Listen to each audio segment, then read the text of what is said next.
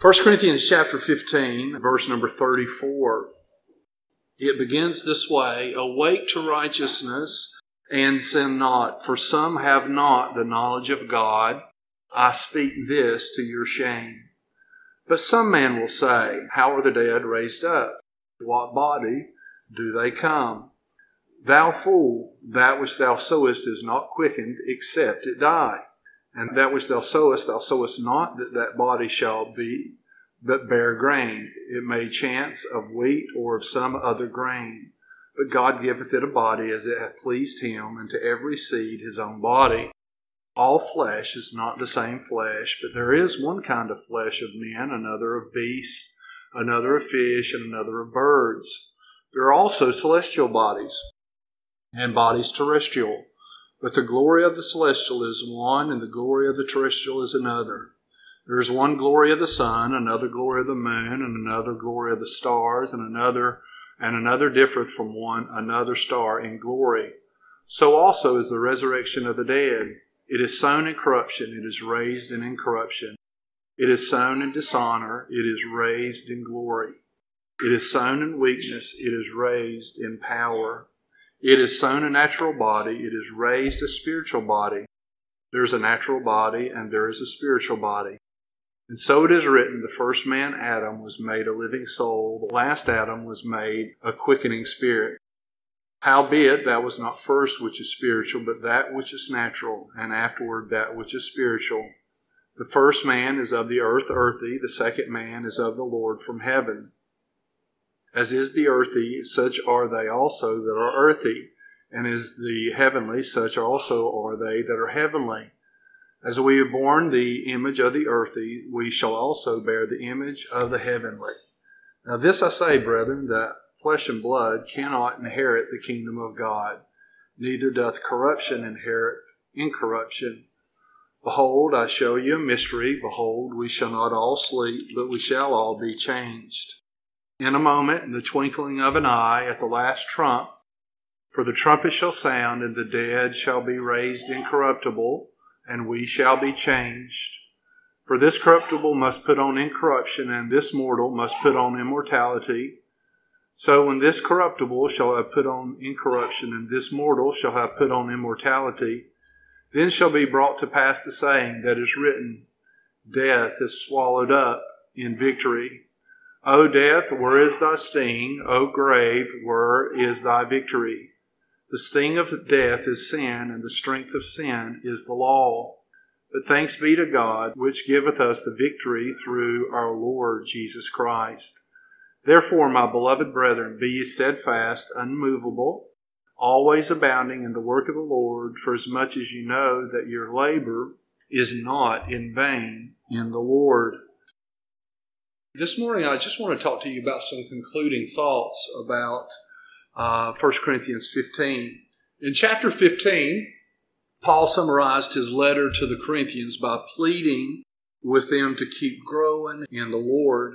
He also provided a platform for that growth. So he wanted them to keep growing, and then he provided them something to grow by. And so First thing I want you to notice is that the Corinthians, they had plenty of room to grow. They had plenty of room to grow. Now, as Paul dealt with the Corinthians up to this point, time and time again, he's not pulling out his hair, but he's saying to them, guys, we you know better than this. The way you're treating your brothers and sisters in Christ, you know you're not supposed to talk to them that way. You know you're not supposed to treat them that way. And time and time again, Paul came beside them and said, Guys, I need you. I need you to change your ways. You got to remember what Christ is really about. And so they had plenty of room to grow. He says, Therefore, my beloved brethren, be ye steadfast, unmovable, always abounding in the work of the Lord. For as much as you know that your labor is not in vain in the Lord. First thing I want us to notice this morning is that they did have plenty of room to grow. That word uh, be gives the idea of coming. It's not that they're continuing on, that they've already been, and that they just need to be reminded. It's the idea more that they are becoming this now. They, they need to start growing up to this point. They need to, to come along in their relationship with the Lord. Now, just a, a mention there with that, Paul says, My beloved brethren, be ye steadfast. You need to be becoming steadfast. I need to be growing in my relationship with the Lord. And do you know the song?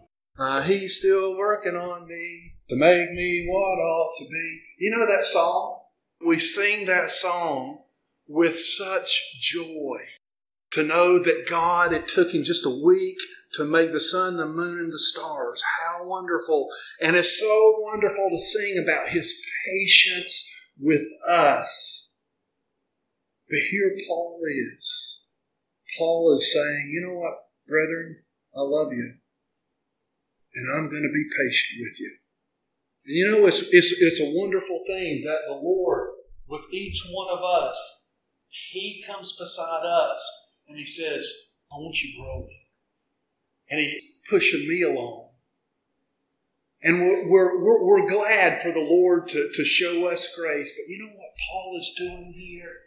He's showing us what it's like to be patient with others people who should know that what they are doing is wrong, people who should be growing and knowing so much more who, who, who aren't.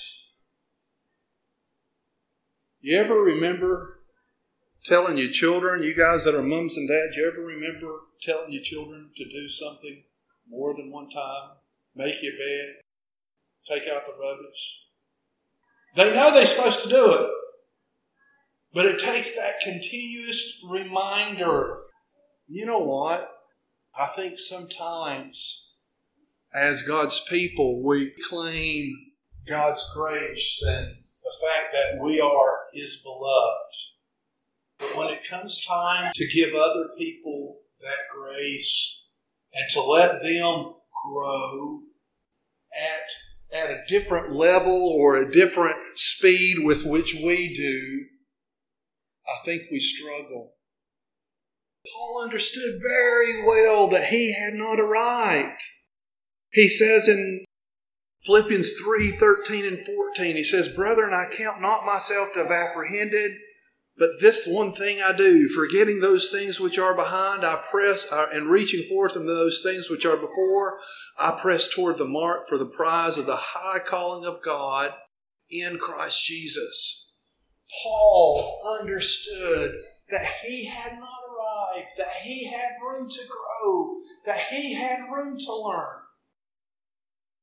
And I hope that when we look at other people and we look at ourselves, that, that we understand how much becoming like Christ that we need to do.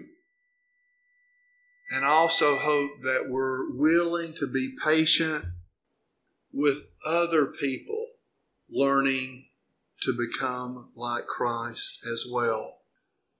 So, first thing we notice is that they had plenty of room to grow. Second thing I want you to notice is that in the plea to keep growing, he said, Be steadfast. What does this word steadfast mean? He says in 1 Corinthians 15 58, Therefore, my beloved brethren, be ye steadfast unmovable, always abounding in the work of the Lord.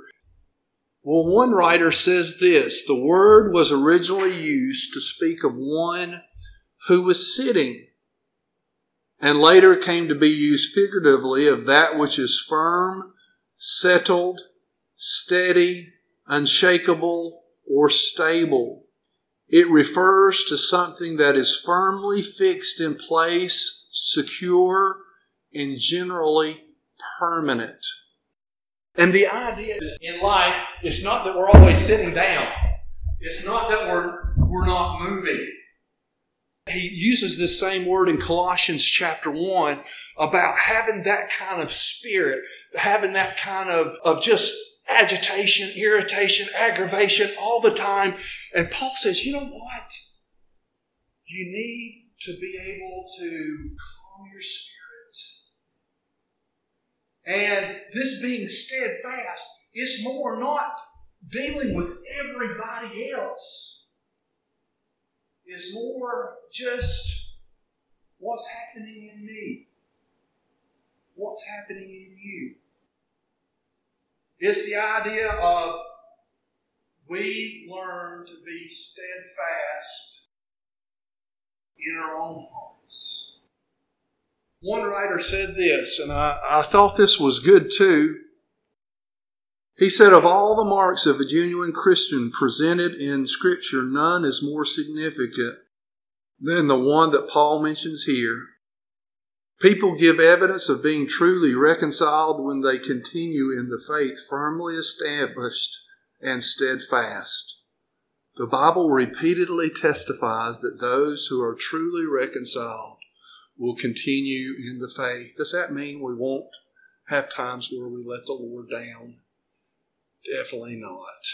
Does that mean there's not weeks that we're going to have shockers? Absolutely not. But Paul is saying here that we need to be becoming more steadfast. And when he looked at the Corinthian believers, he said, You know what, guys? This is something you need to work on. The second thing he, said that they needed to do to grow was not only to be steadfast, but to be immovable. He says there, and it really seems like we're, we're just we're just not going to move. That we're an unmoving people. That we are steadfast, unmovable, always abounding in the work of the Lord.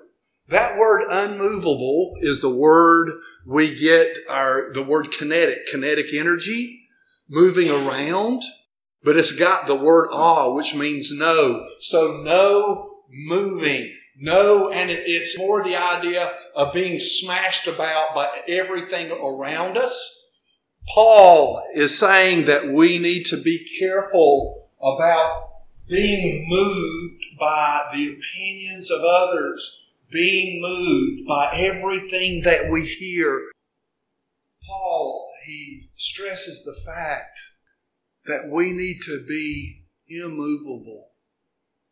One writer says this. He says immovable means don't get knocked over by sudden blows. Keep your balance, stand strong and unshaken when the rains come down and the floods come up and the winds blow and beat against your house. Be like a boulder that can't get washed away. Be like a tree that can't get blown down. This reminds you of Psalm chapter 1, which it might do, that just planted by the rivers. No matter what is coming, we are able to handle it. Paul said it like this in another verse. He says that we henceforth be no more children tossed to and fro and carried about with every slight uh, wind of doctrine by the sleight of men and cunning craftiness whereby they lie in wait to deceive. So Paul said, you know what, we, we, we don't need to be people that are tossed about by what everyone else says, even by the things that happen in our lives. Oh no, this happened. What am I going to do now? Let's just trust Him. Let's trust Him.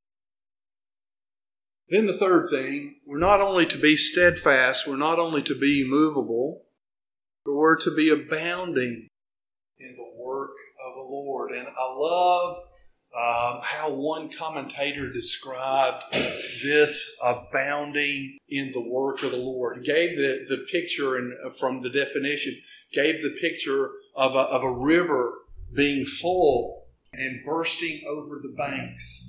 And it is just completely full and running over. We are to be abounding in the work of the Lord.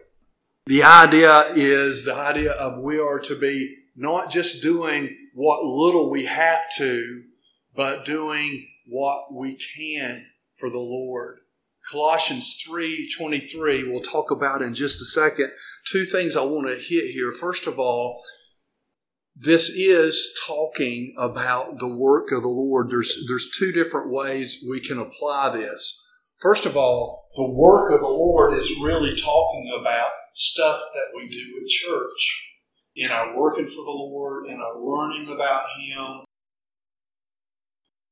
Paul talked about Timothy in the next chapter about make sure he's not having to, to be afraid of you guys. Help him in the work of the Lord. So there is this aspect that, that we should be abounding in the work of the Lord. That we should, whatever opportunities that the Lord brings to us, we should take advantage of them.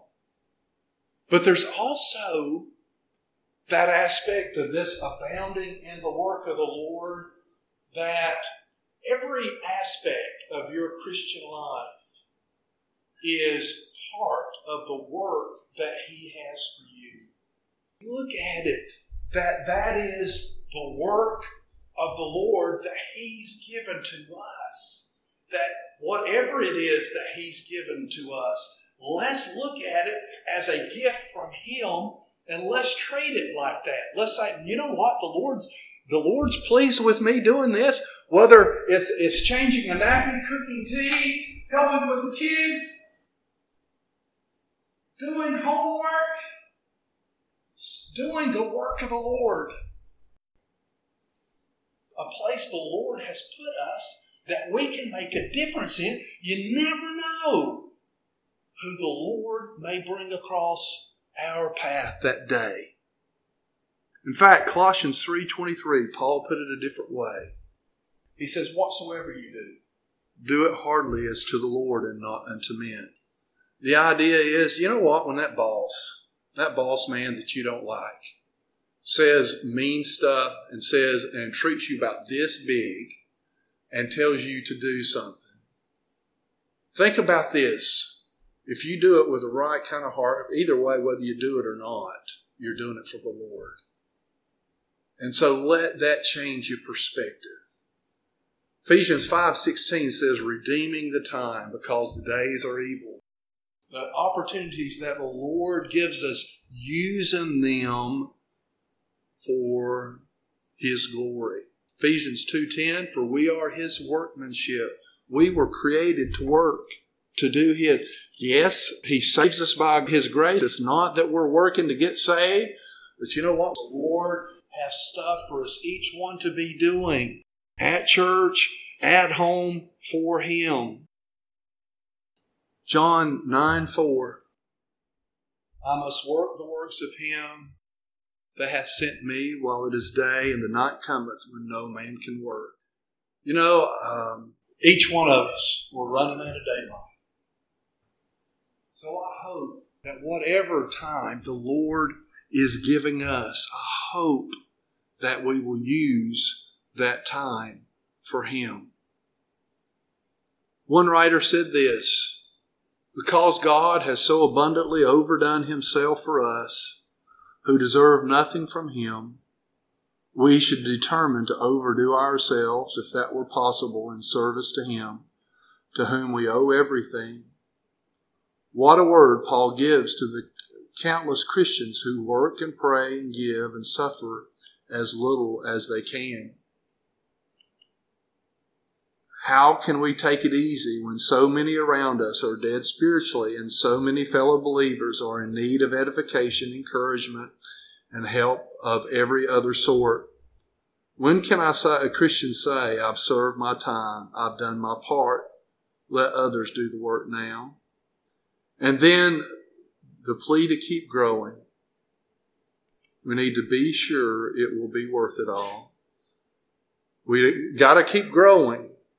We need to be steadfast. We need to be unmovable. We need to be abounding in the work of the Lord.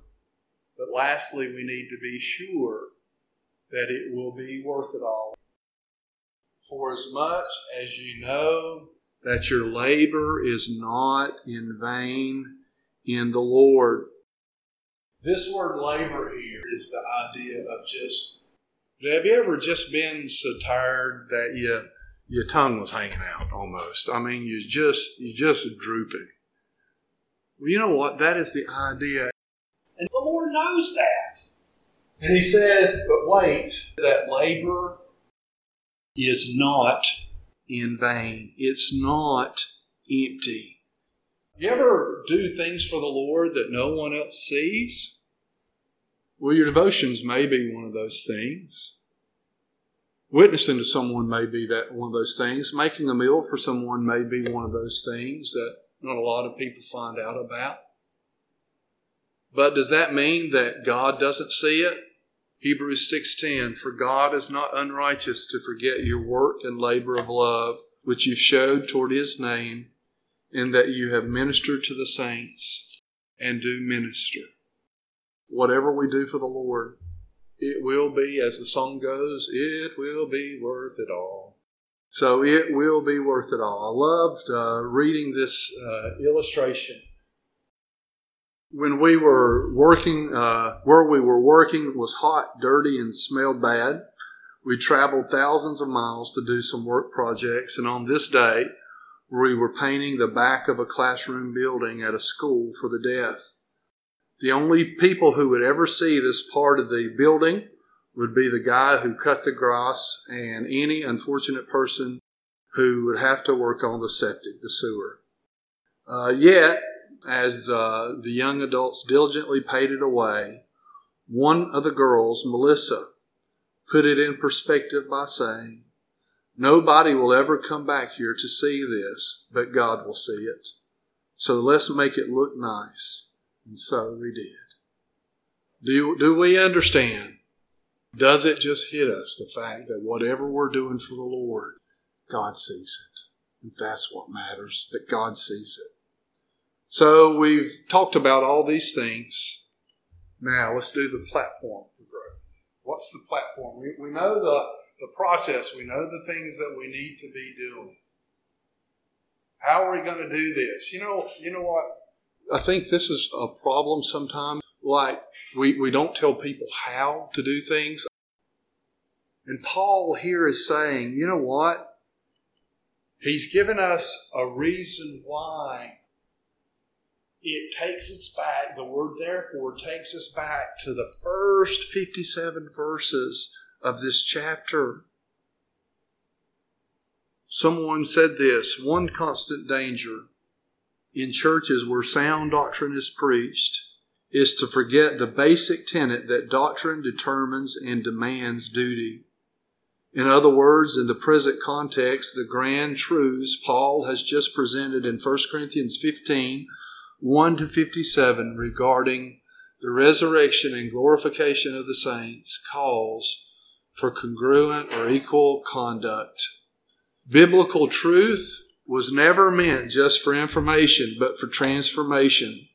Saints, beloved brethren, need to live with a sober sense of responsibility and accountability in the light of this great doctrine.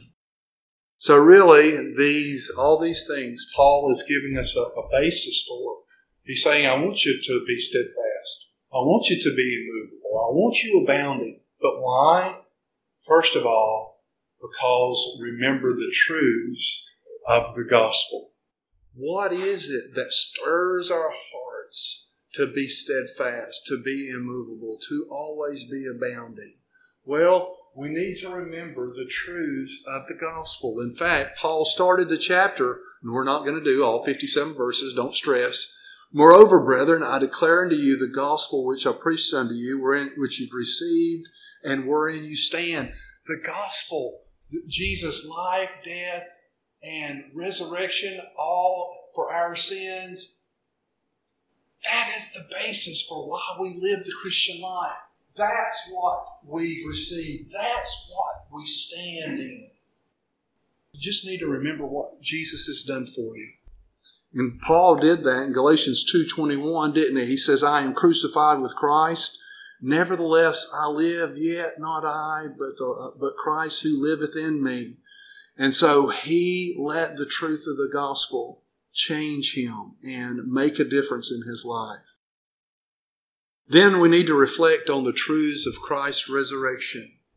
We need to reflect on the truths of Christ's resurrection. What does it mean that Jesus is resurrected from the dead? Does that mean anything? Is that just something we learn in church, in Sunday school, in devotions at home? Is that something that we learn just and just a Bible fact that we keep Paul says, you know what? The resurrection of Christ, it matters in our daily life. Now, if Christ be preached that he rose from the dead, how say some among you that there is no resurrection of the dead? And people will. But if there be no resurrection of the dead, then Christ is not risen. So if there's no resurrection, if Christ is not, if there's no resurrection, Christ is not risen, First thing I want you to notice is that you're thinking about the truths of Christ's resurrection. Since he is resurrected, first of all, we share with others about Christ is true. You know, we're, we're not telling people to believe in something that's not true. We're believing in something that serves as a foundation for our lives, something that God, that Jesus put his, his life on, and that he put his words on. And so the fact that he is resurrected, it matters everything. Our faith is not vain, and our witnessing to others is not vain. Um, we're not found false witnesses because Christ is resurrected. We believe in a resurrected Savior. Verse 16 If the dead rise not, then is not Christ raised. That one again. Another truth of his resurrection is that those who are fallen asleep in Christ, we will get to see them again one day. This is not it. We don't just live and die. There is more, and we can trust God with that. He even says, if in this life only we have hope in Christ, we are of all men most miserable. We have hope in Christ in this life, but we also have hope in Christ in the next called He arose from the dead. And that's what verse 20 says. We have hope in Christ because He was the first fruit, He was the first from the dead, and we can be sure that our bodies will be glorified as well and know Him as Savior. And then we know another truth of the resurrection is that Christ has overcome death. If He can overcome our biggest enemy, that's death, that none of us cheat, then He's greater than any of the other things that we face. And then it gives um, meaning to the problems that we face, the standing in jeopardy every day. It makes things okay. We serve a risen Savior who's in control and He's allowing the things to happen. We can trust Him. Um, it gives sense to our being willing to suffer our being willing to crucify ourselves, to say no to ourselves, be willing to die daily to ourselves. It gives meaning to our interactions with other people, whether they treat us viciously or not. It makes us want to please God with the way we respond. And then it gives meaning, believe in the resurrection because really He is coming back and He is resurrected. Very quickly now, we need to refuse to listen to those who would lead you away from the Lord. If Christ be preached that he rose from the dead, how say some among you that there is no resurrection of the dead? You know what? People will make fun of Christianity, they will make fun of believing in the Lord. In fact, some say that there's no resurrection. Um, in fact, that can wear us down. And that's where Paul says, you know what? You need to keep these truths of the resurrection close to you. Some will say, How are the dead raised up? And with what body do they come? When we think about questioning the resurrection, lots of people did in the Bible. Uh, you had philosophical people, people that were really smart. And Paul, when he was preaching, he brought up the resurrection, and what did some of them do? Some of them believed, but some of them did what? Ridiculous. Some people will attack your faith. Sometimes wicked people will attack your faith. sometimes religious people will attack your faith. So no matter who it is, don't believe everything you hear. If, if someone tells you that Christ is not resurrected, say, well, well, well, no, no, no, my Bible says he did. If they say you, tell you that Jesus doesn't love you, for example, no, no, no, the, my Bible tells me he does. So the fact is, is that we need to be willing to not listen to what everyone says. And then last, we need to rest in the promises of God regarding the future. Paul, he says, you know what? He says regarding the resurrection of the dead, some will say, How are the dead raised up? And what body do they come? Are they zombies? No, they're not. In fact, he hits that as he goes.